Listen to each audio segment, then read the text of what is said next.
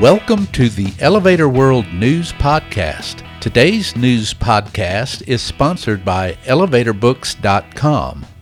From educational programs and books to unique gift ideas and more, the only website you need is ElevatorBooks.com. This site offers books and materials on maintenance, safety, history, legal issues, technology, and more. Start browsing today at elevatorbooks.com.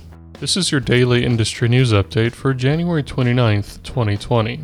In today's news, Kone confirms that it has made a bid for ThyssenKrupp Elevator. A deadly virus outbreak has airport officials in Malaysia sanitizing escalator handrails. Central Park Tower in New York City will feature the world's highest residential club. The governor of Massachusetts wants more money for elevator inspections, and a controversial high rise project in the United Kingdom will apparently start construction soon. Kone has submitted a non-binding offer to acquire ThyssenKrupp Elevator, the Finland-based OEM announced on January 28th. The company said its offer is, quote, reasonably close, end quote, to the value of ThyssenKrupp's elevator business that has been reported in the media, anywhere from 15 billion to 17 billion euros, or about 16.6 billion to 18.9 billion US dollars. Kone said its bid, quote, is based on certain assumptions about the business, and the terms of a potential binding offer could deviate from the current non binding offer, end quote. It said its interest in ThyssenKrupp revolves around what it calls a highly complementary geographical footprint of the business, in addition to other factors, including the potential that could arise from combining the company's innovation efforts. Kone said its discussions with ThyssenKrupp have been on a non-exclusive basis. Other potential bidders have been named in previous reports, including several teams of investment firms and one other OEM, Japan-based Hitachi Elevator. Malaysia Airports Holdings has launched a campaign to disinfect escalator handrails and other potential breeding sites for the deadly coronavirus outbreak. The Star reported January 27th. In a Twitter post announcing the effort, the airport authority said, Germs away. We are doing everything we can to maintain hygiene at our airport by sanitizing the handrails of escalators and trolleys. The safety of our passengers and hashtag MyAirportCommunity is always our topmost priority. The tweet included pictures of airport workers wiping escalator handrails with disinfectants. Only four confirmed cases, all Chinese nationals, has been reported in Malaysia, but at least 37 suspected cases have been investigated, a number that includes Malaysians, Chinese nationals, and Jordanians. The death toll in China most recently was reported to have passed 80.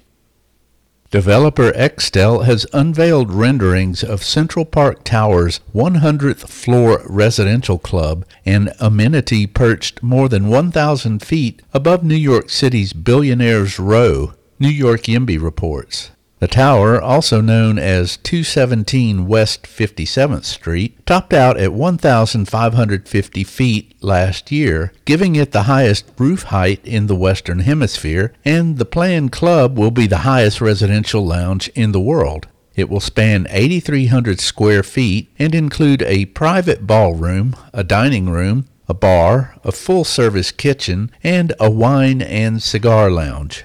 The source notes the tower's glass clad crown is beginning to take shape and that work on the exterior should wrap up by mid 2020.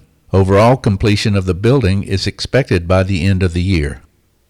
Massachusetts Governor Charlie Baker is calling for a $16 million budget item for elevator inspections, a 7% increase from the previous year's budget, Boston Business Journal reports. The source said in June 2019 that more than 4,500 of the state's roughly 42,000 elevators did not comply with inspection requirements, and that from 2016 to 2018 nearly a dozen people were hurt on elevators with expired inspection certificates. The state recently hired seven more inspectors, for a total of 69, plus one additional supervisor, and has plans to hire one more inspector. A spokeswoman said that the inspections backlog has been cut by 75% to 1,134 units since the June report. The budget proposal still must be approved by lawmakers.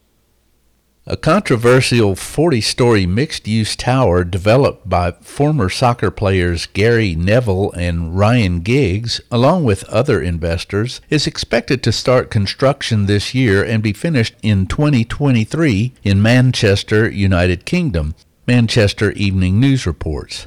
Neville and Giggs partnered with Manchester City Council and Singaporean investor Rowsley to form St. Michael's Partnership, which announced it has tapped Laing O'Rourke as general contractor. In the works for at least six years, the original plan was for two black towers designed by Make Architects, standing 29 and 39 stories, but that would have meant demolishing the Sir Ralph Abercromby pub and Bootle Street police station. The revised plan by architect Hodder and Partners will incorporate the facades of the historic structures into a bronze-clad tower with a hotel, 189 apartments, and 163,000 square feet for offices, retail, and restaurants.